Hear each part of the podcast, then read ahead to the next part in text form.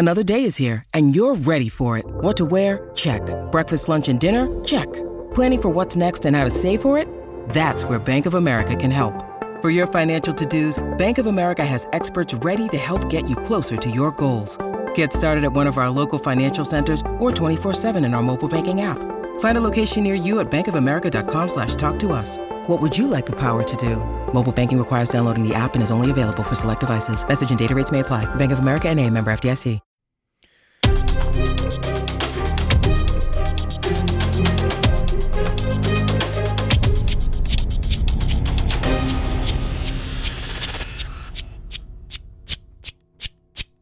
Top 10 takeaways. It's time. It's time for top 10 takeaways. Favorite show every week? I think so. I know so.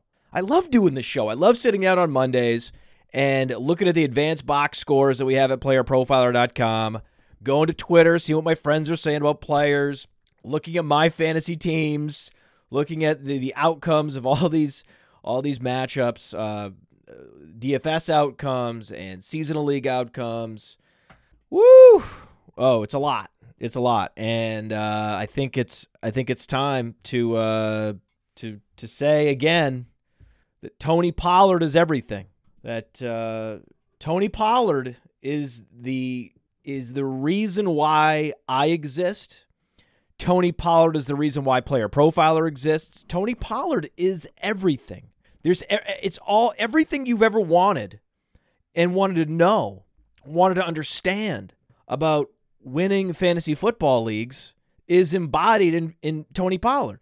That it doesn't matter. It doesn't matter if there's another guy in the depth chart, if that guy is slower and not as durable, not as explosive, not as good in the passing game, that eventually the cream will rise. Now, it, it didn't happen in 2021. Tony Pollard was not a smashing league winner as we thought he might be, but did we uh, suffer this fantasy PTSD and say, "Oh, you know, Tony Pollard burned me. You can't can't tout him this year." Nope, nope. Right back to it. Right back to it. Because if you've done it en- enough years in a row where you've seen players disappoint one year and then they are revealed for who they truly are the following year, then you stay loyal to your convictions, which is which is what Tony Pollard embodies. Loyalty to convictions, loyalty to process, loyalty to the details that we care about at playerprofiler.com. If you're a running back, we want you in an explosive, high octane offense. We want you yourself to be explosive and we want you to be electric in the passing game. If you are all of those things, then we want you, right? Especially at a seventh, eighth, ninth round ADP especially in that case, where it's like, okay, in these rounds, okay, we're assuming we're getting Pollard, and then the questions become, okay, other than Pollard or in addition to Pollard, who who who who who we drafting, right? Because I'm looking across all these leagues that I'm in.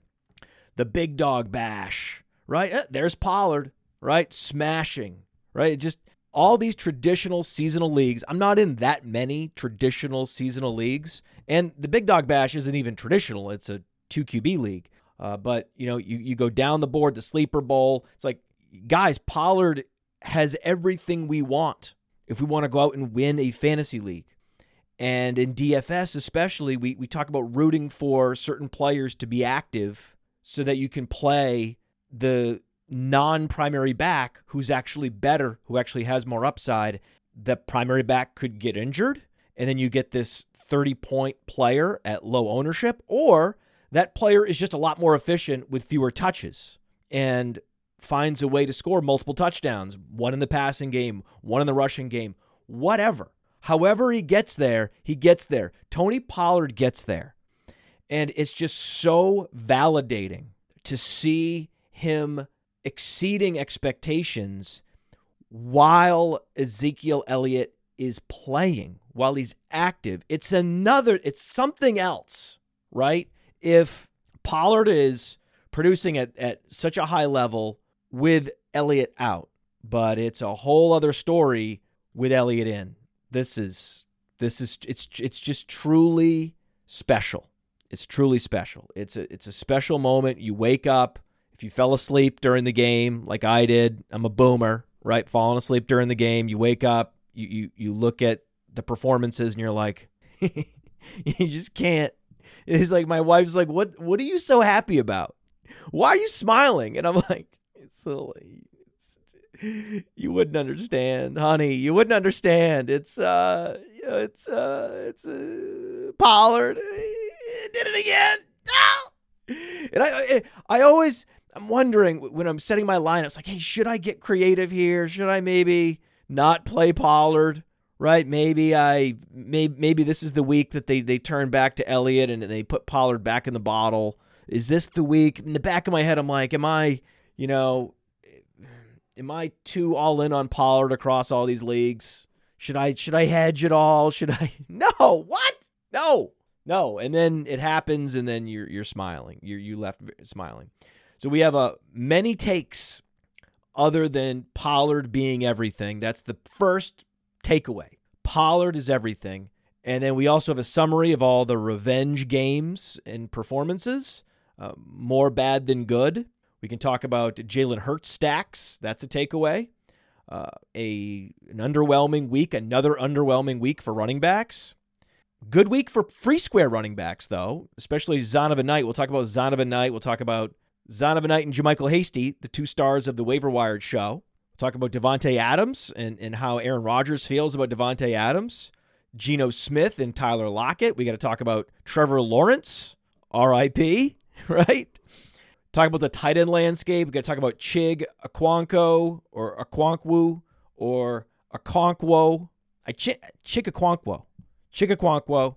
We got to talk about the law of the conservation of targets as it relates to quality tight ends. Some of the few elite tight ends in the league. How have those targets been conserved? We'll talk about Jordan Mason vis a vis Tyrion Davis Price. We'll talk about Christian Watson, of course. We got to talk about Christian Watson. Dameon Pierce, the anti Christian Watson. We can talk about Courtland Sutton and how disappointing that is and uh, you know the the glimmer of hope that we're getting from Drake London and Jahan Dotson in this 2022 wide receiver class, especially the first round picks. Oh baby, coming at you. Takeaway number one: Tony Pollard is everything. Takeaway number two: the uh, revenge game isn't a thing. So I think now we know. I think it was fun to to poke fun at this revenge narrative. I've been doing it for many years. Revenge week in all caps on social media. That's sarcasm, everybody. Just for the uninitiated, it's sarcasm, sarcasm, sarcasm. And this show also brought to you by Underdog, and you can see my backdrop, little little doggy next to Nate Liss in the alien spaceship. That's Underdog. That's what a big uh, presence they are here. They're they're embedded in the mural, and we can't wrap our Tony Pollard discussion and move on to Revenge Week without talking about the Underdog playoff best ball tournament. Because when you look at the Cowboys, it's now the Cowboys versus the Eagles. And, and suddenly you look up and you're like, well, you're not so sure. I was sure for weeks and weeks and weeks that it was going to be Eagles in the Super Bowl against some AFC team, probably the Bills, maybe the Chiefs, one of those two, probably, maybe now Bengals. We'll see, right? We'll see. But Tony Pollard is a must have in playoff best ball on underdog. The Eagles get the bye week, but you could argue that the Cowboys are in even better form and they are almost a, a carbon copy of the Eagles. Like the Eagles and the Cowboys are like a Spider-Man meme. It's like, hey, hey, great quarterback play, right? You have you have big, durable quarterbacks who can tactically scramble. Hurt scrambles more than Prescott, but they're both equally efficient. You've got two great running backs in two of the most efficient running games. You've got alpha wide receivers in Lamb and Brown. You've got these uh, productive auxiliary receivers. Now you have two touchdowns for Gallup. You have DeVonta Smith. We'll talk about DeVonta Smith a little bit later. And so you go down the board, it's like Dalton Schultz, Dallas Goedert. They had similar ADPs. And then both defenses are now playing at a high level. Uh, you know, ferocious front sevens the Eagles will get the Cowboys at home in the playoffs in what is likely to be the NFC Championship game. I'm hoping that's how the schedule and the the playoff bracket aligns itself so that we can get a Cowboys Eagles NFC Championship game. But if you expect that to be the case, then you're going to want to pile into these Cowboys in the underdog uh, best ball tournament because you you basically play playoff best ball, and part of the game is to figure out which players will max out their number of games played. So you're going to want some Ja'Marr Chase, for example. It looks like the Bengals could be one of those teams, but they're not going to have a bye. So who's not going to have a bye, but you could easily see making the Super Bowl? Uh, the Bengals did it last year, and they just beat the Chiefs. So there's one. And then the Cowboys. It's like, oh, that's obvious. Well, Tony Pollard, his ADP isn't where it should be yet. Maybe today it will be. So I'll play some playoff best ball on underdog today. We'll see if Tony Pollard's ADP is where it should be. But so far it hasn't been. Oh, well, Ezekiel Elliott's going to be healthy for the playoffs. Nah, nah, nah. As we've seen, it doesn't matter. So get Pollard on underdog in every format, whether it's their over under pickums, whether it's their playoff best ball. Promo code is Underworld, and you get to double your deposit up to $100. Promo code Underworld, double your deposit up to $100 on underdog. And this revenge week, certainly no revenge narratives should be factored into how you project players. Okay, it's, it's not a thing. Okay, we had AJ Brown putting up 32 fantasy points, but it wasn't because of any revenge. He put up 32 fantasy points because he's facing the Titan secondary with no Dallas Goedert. And we'll talk about the law of the conservation of targets as it relates to Dallas Goedert a little bit later. But then we have DJ Chark.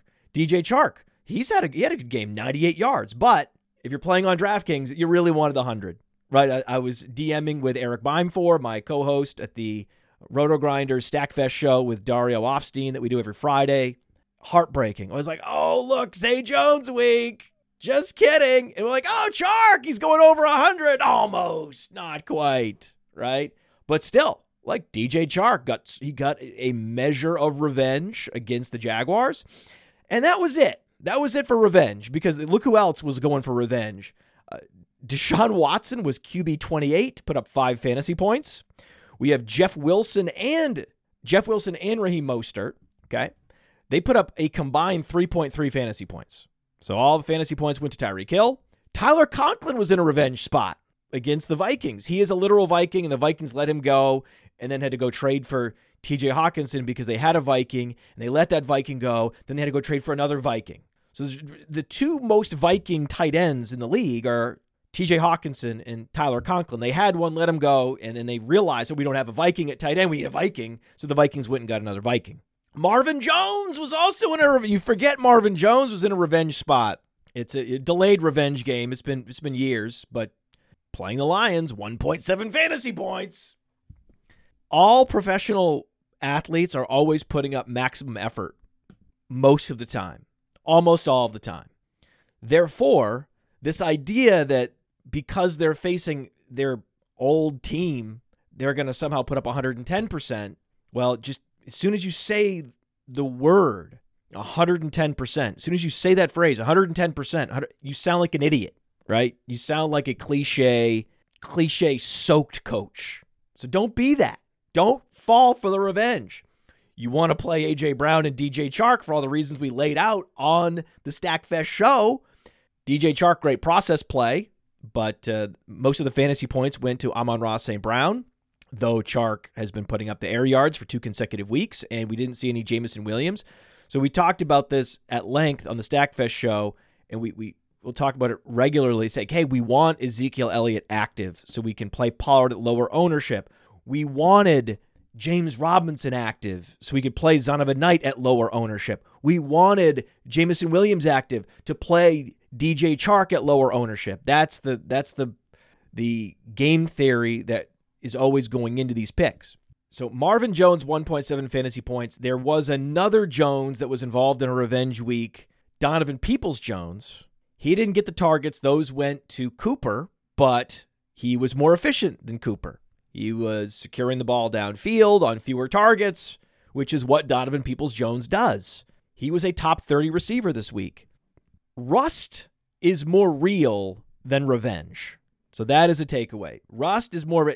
Deshaun Watson was clearly rusty. I would give him a mulligan And let's see what he does next week, going right back. Just make sure you go right back to Donovan Peoples Jones because rust is more real than revenge. And we're always going back to Jalen Hurts. Jalen Hurts is the assumed lead quarterback for DFS tournaments, and you're, you're building DFS portfolios. This week, I argued it should be Burrow on the Stackfest show, that Burrow should be your primary play, where you should skew your ownership, your portfolio rostership to Burrow, and then Mahomes and Hurts and a handful of others. Mike White, that didn't work out. Process wise, he gave you the attempts. He was prolific, just didn't give you the touchdowns. So Mike White was a great process play at, at uh, a low salary. The touchdowns just did not manifest. Same thing with Garrett Wilson. Garrett Wilson was a smash. Garrett Wilson put up like 160 plus yards, but no touchdowns. So he was outscored by Christian Watson, who had just a handful of targets, but he's getting all the touchdowns. We'll talk about him in a little bit too. But Jalen Hurts stacks were killer. He's playing Tennessee. This is the move. Like, Tennessee is going to clog up the running game and they're going to open things up for the passing game. This is what they do. And Jalen Hurts has once again secured his $50 million. He's secured the bag. There's a lot of potential show titles already. Jalen Hurts secured the bag. Tony Pollard is everything. I think Tony Pollard is there. That's got to be it. Tony Pollard is everything. Jalen Hurts, though, I mean, he he was great for DFS because his passing touchdowns went to the primary receivers in the passing game right? If all the Burrow touchdowns went to Chase and Higgins, that would have been great. But Chase didn't didn't get a touchdown, and the ones to Higgins, Higgins didn't get the targets and the yards. So if Higgins is getting you just touchdowns, and Chase is giving you just targets and yards, and they're not matching up, Burrow can be one of the top scorers in the week, but Burrow stacks and, and, and Burrow DFS plays likely fell flat Whereas if the touchdowns go and funnel themselves just to Brown and DeVonta Smith, well now now we have the the the optimal play, the clear optimal play for DFS and DFS GPP tournaments in particular. Hurts every week though. He's a, he's a GPP play, he's a cash play, he's just the play. Like the play. And it's it's it's, it's if you went back and you think about the quarterbacks you might have drafted, maybe you drafted Lamar Jackson over Jalen Hurts. There's just there's a few uh, Justin Herbert over Jalen Hurts. There's a few of those selections where you, you in the back of your mind. I know this happened to me uh, a handful of occasions where I was drafting Lamar Jackson. In the back of my mind, I was like, man, but Hurts is more durable. We talked about this all offseason that Hurts is is more similar to Josh Allen that he's a tank out there. He's 230 pounds. He can take the punishment of rushing quarterback. Lamar Jackson is built more like a wide receiver. That's why they said, oh, is this guy going to switch to wide receiver? Of course not. But that the reason why no coaches were asking Jalen Hurts to move to wide receiver was because he doesn't look anything like a wide receiver. He looks more like a linebacker. But overall, yes, we had the Pollard week. Yes, McCaffrey shaking off this knee irritation. That was great to see yeah, the matchup against Miami, you had to think this is this is a good spot for McCaffrey, and he delivered. That was great. It was also a great spot for Cam Akers, right? If you even if you went back and looked at the schedule, you're like, oh man, Rams, Seahawks. I got I'm gonna can't wait to play Akers that week. Hey, RB eight, 19 fantasy points. Cam Akers not dead yet. There's another show title. There's another show title. Cam Akers not dead yet.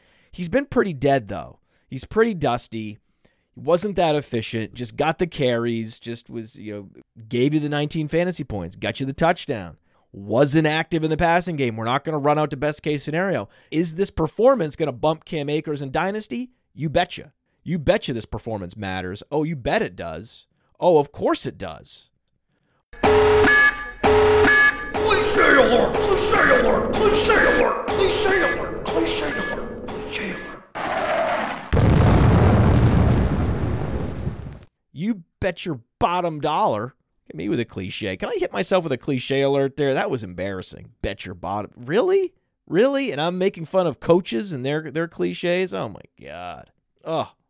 Shameful.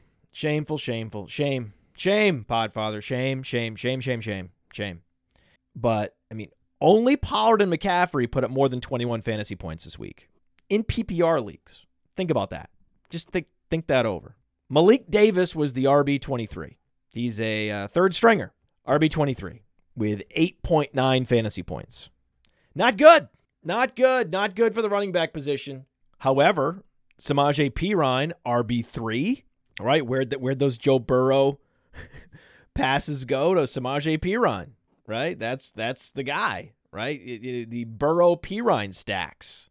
There were some out there, right? Our, our optimizer, our lineup genius, the player profile, our lineup genius, part of our DFS Dominator package, it was generating some Burrow Perine stacks. Oh baby, oh baby, yep. And uh, yeah, the funny thing is, Perine didn't even actually score a touchdown. You think he did, but no, he was you know a a top running back, but yet didn't score a touchdown. He did it with six catches for 49 yards. You're like, hey, he, that's where the touchdowns went. No, the touchdown went to Chris Evans.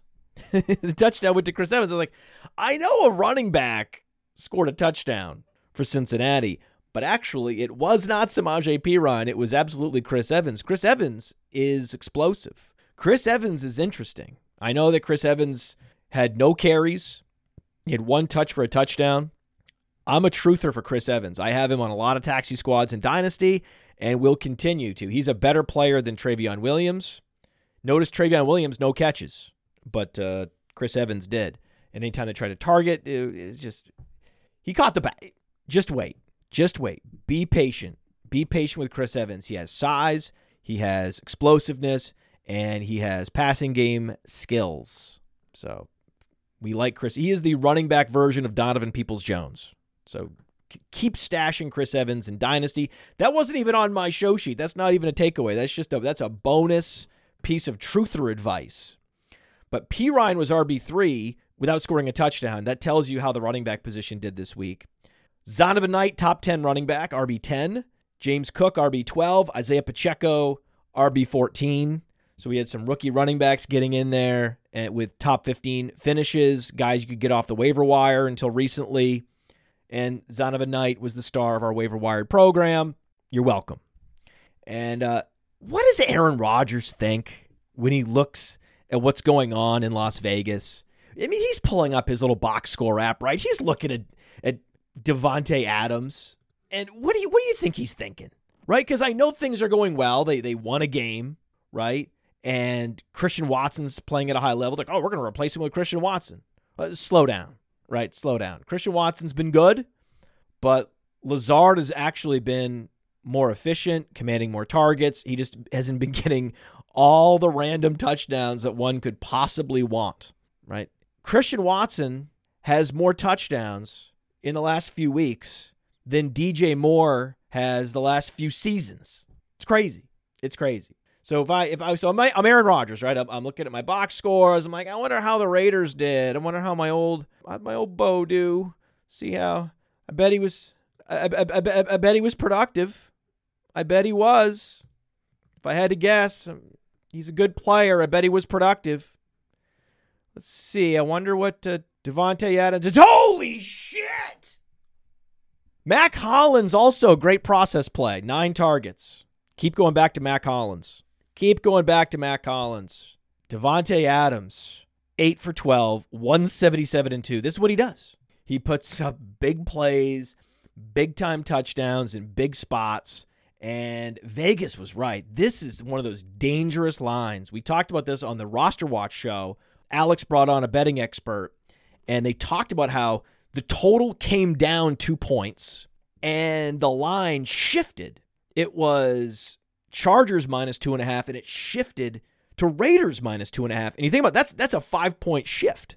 I don't know where it was at the beginning of the week. It might have been more than that. It might have been a six or seven point shift. But as the week went on, Vegas sees where the smart money is going, right? Even if the public is on a particular line, 85%, the books know where the smart money is. They treat all their betters very differently, and then they parse the data accordingly. And they're looking at the smart betters going, oh my God. That's why these line movements matter. That's why these line movements are interesting. When you see a, a line movement that big, you had better lean toward where the books are going with this. So I was like, oh, yeah, Chargers going to get a lead in this game. Then I was like, uh, or not. Or not. It's a Raiders division game at home. Vegas has completely changed their mind about it. Jacobs did his thing, right? Jacobs gave you the the 22, 23 fantasy points that you wanted. He was a monster on the ground, 26 carries. But Adams also, I mean, this is so great. I mean, this was the perfect outcome. If there's going to be three touchdowns scored, one to Jacobs, two to Adams, is amazing. I would prefer two to Adams, one to Hollins, right? But two to Adams, one to Jacobs, also fine, also good. I'm always surprised by I have some Jacobs in, in some dynasty leagues and I always forget. I'm like, why is this team doing so well? I don't even like this team that much. Oh, that's right. Josh Jacobs is on that team. Amazing. Just a gross player, right? Oh, he's so gross. He's so gross. Just a gross pick in the sixth round. Gross, right? But he's going to get the touches. Like all the reasons you love Najee Harris. And Najee Harris was Josh Jacobs after Josh Jacobs. Or another way, Josh Jacobs was Najee Harris before Najee Harris. I mean, same draft capital, same skill set, same college, and yet you're going to draft Harris at the end of the first round for all the same reasons that you would want Josh Jacobs. But Josh Jacobs falls to the sixth round because he's been in the league a few years and he's never really broken out past 15 fantasy points per game. So we're tired of him. He's boring. In that round, I wasn't necessarily jumping up and down for Josh Jacobs, but a round or two later, the wide receiver version of Josh Jacobs, Tyler Lockett, absolutely jumping up and down for Tyler Lockett. Now we see Geno Smith was the QB3 this past week. Tyler Lockett, the, you know, eighth round pick. It was it was Cooper and Lockett. Remember how many times I would Cooper Lockett the FFWC? Nine catches, 128, and a touchdown. Oh! So boring. Aw, boring. Except when you actually look at the player, he's not boring at all. He's electric. It's just that he's been around a while, right? And and and he wasn't as productive last year as he was the year before. Maybe because his quarterback imploded on him. And it wasn't just the finger that was holding Russell Wilson back, as we've now learned that Russell Wilson has other issues beyond the, the finger injury that he suffered last year. That was it. Tyler Lockett, a 100 yard catch wide receiver. He's had a 100 reception season. He has it on his resume. He's still in his prime. Draft him based on that and that alone. And that was good process. And we talked about on the Stackfest show, just marveling. This was the week where I was marveling. I was like, I can't believe it. Most weeks I understand where the chalk is going. I get it. But Jaguars chalk? No, don't get it. Don't get it. Not when we have Chiefs Bengals. Not when we have Chargers Raiders. You can't give me Jaguars chalk. I'm going to spit it out. I'm going to, it's bad chalk. Bad chalk. The worst chalk was Zay Jones. Well, it was, it was I, I didn't know. I was like, I'm going to fully fade Travis Etienne and fully fade Zay Jones. Those are the worst chalk, uh, you know, you could possibly imagine. We talked about the Travis Etienne dilemma that he injured his foot and the Lions are a better defense than most people initially believe until you dig into the numbers. Like, oh, the Lions aren't that bad of a defense, right? Like, for example, Cleveland Browns, right, are going into this game against the Texans were a, a, a lesser run defense than the Lions. And Travis Etienne hurt his foot, and he just missed a season, a full season with a, with an injured foot. So, no, I don't believe they're going to feed Travis Etienne. And Travis Etienne has never caught more than three passes in his entire NFL career. So, why don't we wait until he does that and demonstrates health before we make him the chalk of the week? How about that? How about we go and look at Zay Jones' career and not point chase last week's aberrant Zay Jones performance? How about that? Crazy, I know. Crazy, crazy as your primary stacking quarterback, I'm going to go Mahomes, Burrow, Hurts over Trevor Lawrence. No, no, no. You could play some Trevor Lawrence stacks with Christian Kirk. That's what we recommended, but like the lowest possible priority. I wanted to play more Mike White than Trevor Lawrence. It was such a trap. Now, the game hit, it's over anyway, because the Lions' offense is humming. Amon-Ra St. Brown is healthy. He's a top dynasty wide receiver. We talked about it last week. Like, how aggressively should we be bumping up Amon-Ra St. Brown? And we have a newsletter. So you can go to the player profiler newsletter and you can sign up for our newsletter. And we have the top 10 dynasty movers 10 moving up, 10 moving down. So it's really the top 20. So the top 10 up, top 10 down. And if you look, Lamar Jackson was already coming down before he, he left the game. And we were aggressively, super aggressively moving up Amon-Ra St. Brown at whose expense? You remember who whose expense it was? Talking to Jack Kavanaugh last week? Michael Pittman's expense. And there we have, oh, Alec Pierce outproducing Michael Pittman. It's very sad. It's very sad. Uh, we just happen to be early moving down Michael Pittman. It wasn't it wasn't a lock that he wasn't going to be productive, but the game environments he's been finding himself in, the target volume, the efficiency, you couldn't have him ahead of Amon-Ra St. Brown. You couldn't have him ahead of Garrett Wilson. No way. No way. Now we see why. Bad week for tight end, bad week for running back, worst week for tight end. Only five tight ends eclipsed 10 fantasy points. There's a takeaway for you. But the tight end six, Chig Okonkwo, baby. He is so much better than Austin Hooper, and it's maddening that it takes this long, right? Jelani Woods is the best tight end by leaps and bounds in Indianapolis. And yet it takes these coaches so long to come to Jesus because they miss a block in practice like in August and they have to pay the price for months. Okonkwo, same thing. Finally, finally, week 13, they unlock him, 70% snap share, right? But 16 of those snaps were as a receiver, either in the slot or out wide. He also had multiple snaps in the backfield. So he's becoming Jonnu Smith in a good way. In a good way. Jonnu Smith had some productive day. We won thousands of dollars with Jonnu Smith. We wouldn't look back. We had two top 10 Milly Maker finishes a few years back. And we went back and looked at those lineups on Twitter. And uh, Jonnu Smith went nuclear in one of those games. We had Jonnu. It was great. Oh, man. Oh, man. 19% target share for Okonkwo. Put up four for 68. He's the type of tight end that we covet. Athleticism rules at the tight end position. That's why we were never that bullish on Austin Hooper. We were never that bullish on Tyler Higbee. These are the types of tight ends that we routinely fade because they just don't have the athleticism to endure. They could have a, a year where they just are in a, a, an incredible target vacuum situation, right? Tight ends can find themselves in target vacuums on pass first offenses. Austin Hooper did in Atlanta. But you need to identify when you're seeing it and fade those tight ends, trade them in dynasty. Look at how the law of the conservation of targets works in reverse at tight end. That's what's even more interesting. That's another takeaway. Hockenson gets traded. Dallas Goedert goes down. Darren Waller goes down. Look at the alpha receivers on those teams. You have A.J. Brown, top three. Davante Adams, top three. Amon-Ra St. Brown, top three. So you had Adams with 38 points. St. Brown with 35 points, and A.J. Brown, two Browns, 32 points. What do they all have in common? The top three wide receivers this week, what do they all have in common?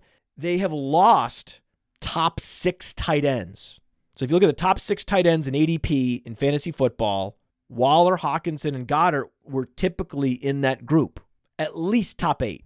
And when those tight ends are pulled out of those passing games, the targets must go somewhere. They go to Brown. More targets go to DeVonta Smith. More targets go to Quez Watkins, even. Quez Watkins was a guy I've been playing as a punt play wide receiver in DFS. That was good process. He was productive this week.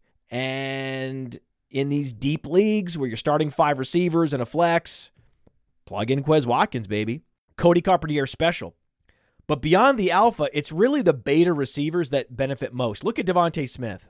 Look at his recent target shares 39%, 36%, 21%, right? Averaging a 30% target share the last three weeks as opposed to a 22% target share when Goedert was playing. That is the best example of the law of the conservation of targets in action that I could possibly demonstrate for you all. Jordan Mason. Jordan Mason's interesting. 10 plus yards per carry. This is an efficient running game. And I didn't see Tyrion Davis Price at all. So preseason matters. So when you're hearing from beat reporters a drumbeat that player X is outperforming player Y in camp and that coaches love player X and you know then you start to see you know, game day inactive for player Y, what's going on? This is how depth charts shift. And Jordan Mason has just overcome Tyrion Davis Price. He's totally supplanted him. Tyrion Davis Price is Trey Sermon. Two consecutive years, John Lynch has lit a draft pick on fire on a running back in the third round who was not particularly fast.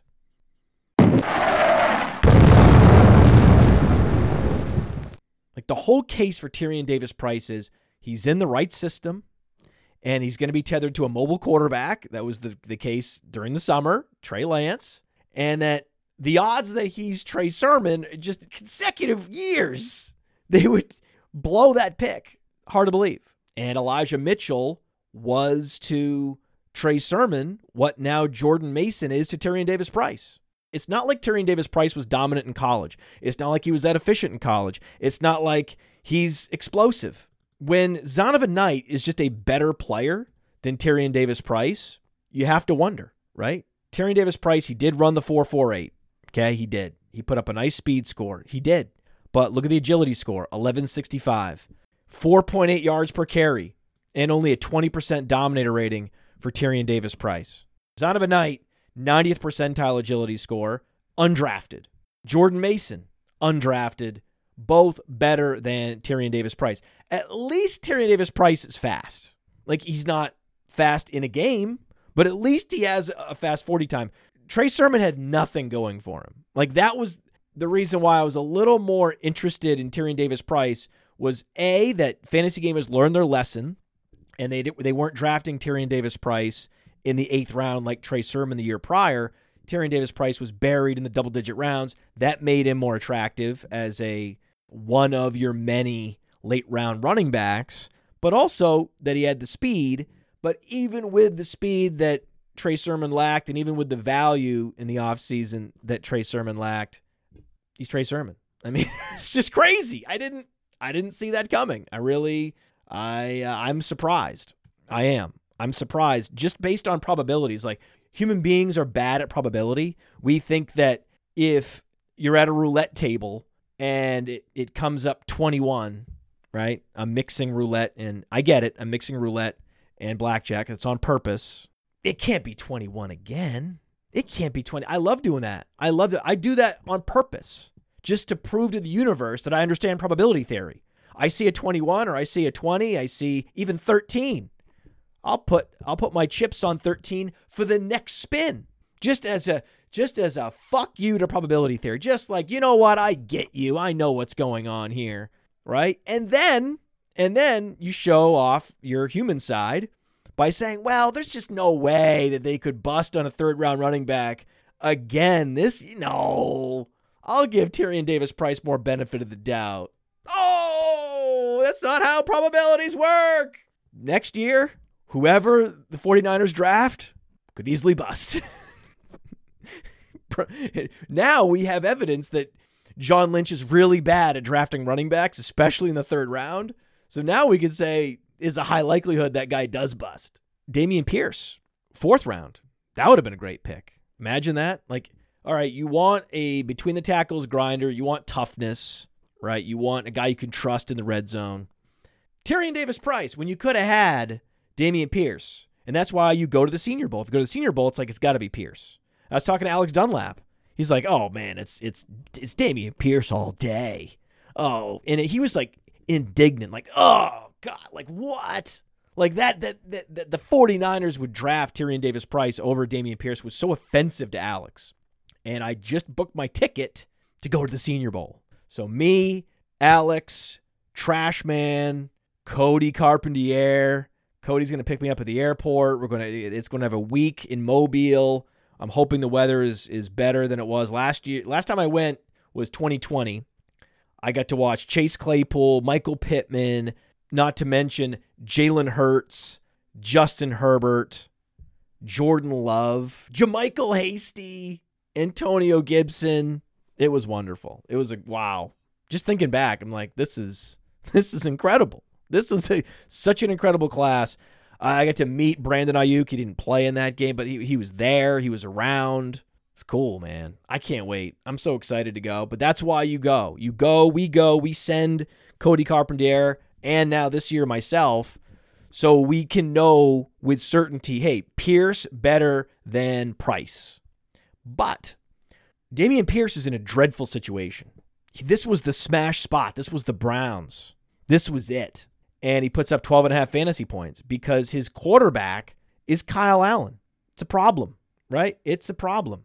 This was a home game against the Browns. I, I, I, I had this conversation on the Roster Watch show on Sirius XM. I said, Alex, I'm not bullish on Dameon Pierce this week. He's like, not against the Browns, a home game. I'm like, they have one of the worst interior offensive lines, which is what he needs. And they have the worst quarterback under center, which is a problem. So, how are they going to get him in scoring position? Like, he's not a big pass catcher. So, if he's not going to catch a lot of passes and pull that ripcord, he's got to get touchdowns. How are you going to score touchdowns with Kyle Allen? How? How are you going to do it? Okay. And then he didn't. And he puts up 12 and a half fantasy points. This is the problem. His ceiling is 18 and a half fantasy points where he has that game plus, you know, some garbage time touchdown, but he's not a 20 fantasy points per game running back. Zonovan Knight is a higher ceiling week to week because he's on the Jets. The Jets have a potent offense. The Jets have Garrett Wilson. The Jets have Mike White, who's a hell of a lot better than Kyle Allen, looking even better than uh, Davis Mills, by the way. Of course, earlier this season, I said, "Oh, uh, Mike White definitely better than Davis Mills." Things change. Things change. It's just hard to invest assets in Dameon Pierce in Dynasty, knowing that they could go out and draft a running back next year. Why wouldn't they? They have picks. They have extra picks.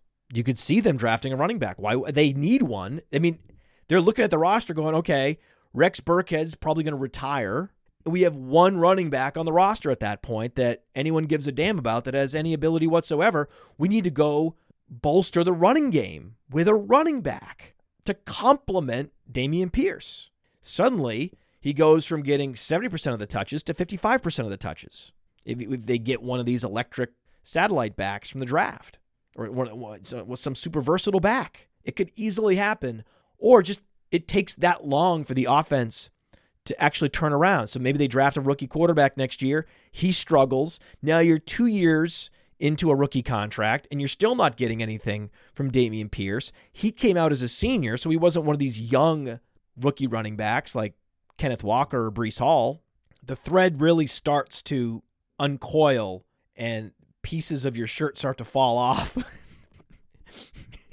right? As you just keep pulling on that thread and it's like, wait a second when is this guy actually going to be good for Dynasty? And we have to go through multiple drafts now, and we have to go through multiple free agent periods, or at any point, the Texans could bring in that 45% opportunity share running back. It's just, it's a very scary proposition. It's anxiety ridden proposition to have Dameon Pierce on your roster. I've traded him where I've had him. Just letting you know. I'm letting you know because you can get a first rounder for him. I'm like, listen, I got a bird in the hand here. this is a, a day three pick on one of the worst teams in the league. I'll take the first rounder. Thank you very much. Cha-ching. On the other side, you have Christian Watson. Right now, Christian Watson, he's been great. He's been great. He's been doing what we wanted Courtland Sutton to do. Right? Christian Watson's TD rate is climbing. And you say, how is that possible? He had a 27% TD rate coming into this week. Well, he put up a uh, 66% TD rate. like, it's amazing. Like, oh, that's a rushing touchdown. You can't count that. Yeah, I'm counting that. Absolutely. I'm counting that. The guy had three catches and two touchdowns. This is all he does. He is running so pure, so pure. So he's another player that I would absolutely put on the block right now right now. He is not a first rounder. He was a senior. Remember Chase Claypool? Like this is echoes of Chase Claypool. He was essentially graded like Chase Claypool at the Senior Bowl. He was an underwhelming producer, especially in his first three years in college. Gets drafted in the second round and has a series of multi touchdown games paired with explosive athleticism. Is this ringing a bell for anybody? The Chase Claypool experience? It's not anybody out there just ringing a bell? Rushing, tu- random rushing touchdowns fueling his fantasy production? I mean, it's eerie. It's eerie. So just on principle, these types of players go on the block for me in Dynasty. I'm just I'm just saying. I'm just saying, right? And I'm not trading for Courtland Sutton. That's not a buy low, right? Christian Watson is a sell high. Dameon Pierce is a sell low. Courtland Sutton is a sell low. And in Courtland Sutton, we see the golden triumvirate of a bust. Everything you want in a bust is there in Courtland Sutton. All the external forces and internal forces that could be at play to create a bust situation are present with Courtland Sutton. We have bad quarterback play. So, quarterback play outside the top 20. We have inefficiency. He has a negative 7.3 production premium, which is outside the top 70 wide receivers. And production premium on playerprofiler.com, it looks at a player's per target output against league average for every down and distance where they've received a target, right? So it if you're getting a lot of red zone looks and that's fueling your fantasy point production, this factors that out because it compares any given red zone look you have to all the red zone looks of all the receivers around the league. Courtland Sutton, negative 7.3 outside the top 70. And a player with his stature and his athleticism should always have a positive production premium. Think about what you can do with Courtland Sutton in the red zone versus other receivers. He's at such a huge physical advantage to have a negative production premium. It's so shameful. Then you add the target competition of getting Jerry Jeudy back, and his targets go down to close to zero. His production evaporates. He's a nothing. He's an, and now he's passing the age apex. So he's passing the age apex after two consecutive disappointing seasons. We rationalized last year away because it was bad quarterback play plus the ACL recovery. Give him one more year, give him a better quarterback, give him an upgrade, see what he can do. Loser game show sound.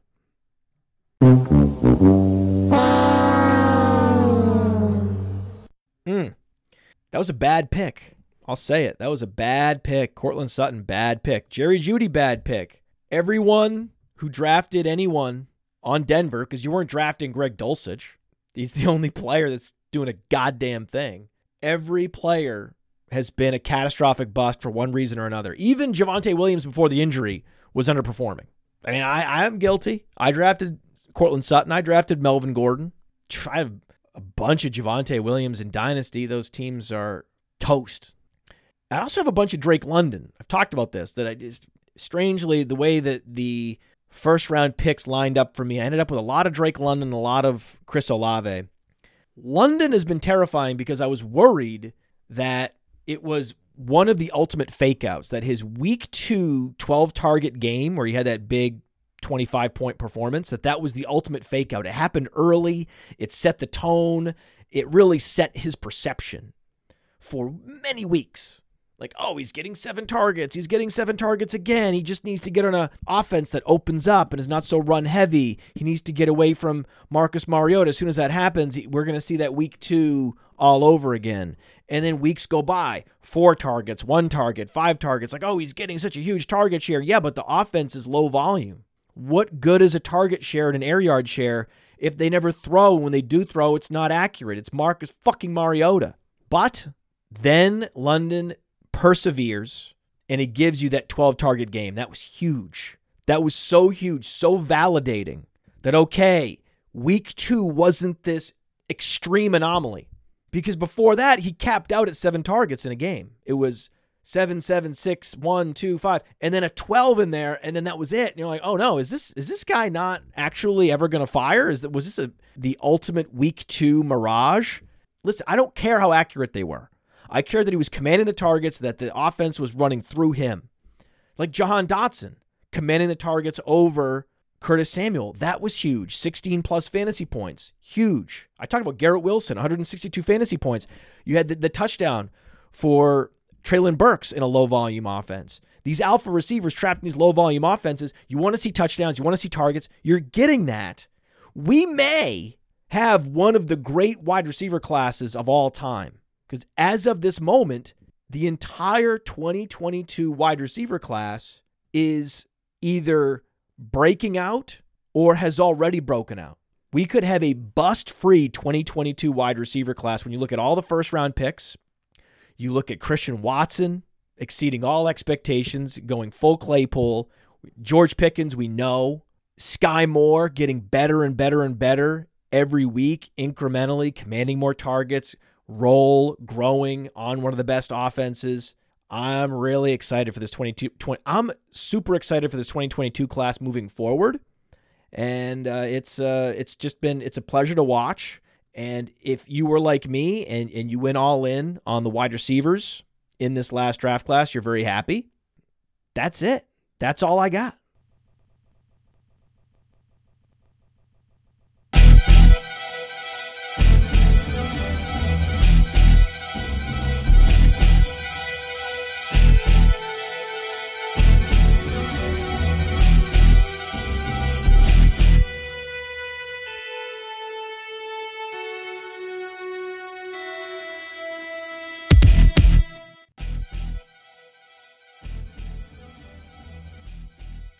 All right, this is happening. This is great.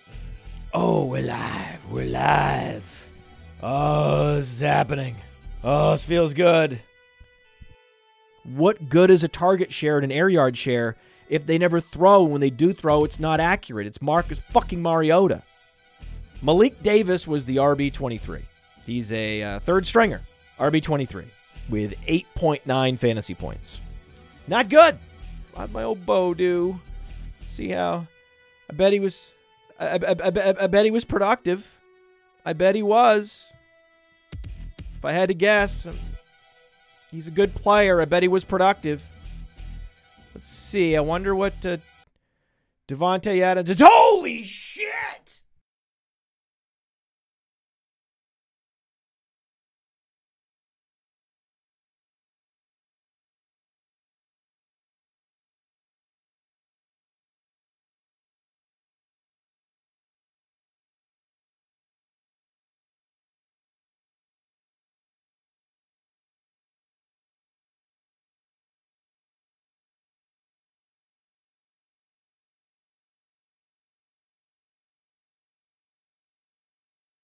Hey, you've made it this far. That means you're a loyal listener and you appreciate this show. And knowing that, I would politely ask you to visit rivalfantasy.com. They're a new sponsor, they're very generous, helping to fund a lot of the programming we're doing in 2023. They have a challenges contest where you can take one side or the other of a particular prop.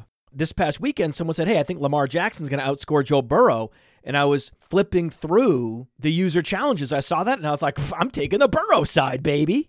Just go there, deposit $20, use promo code PLAYER, and they'll refund up to $50 of any losses you might have on the platform.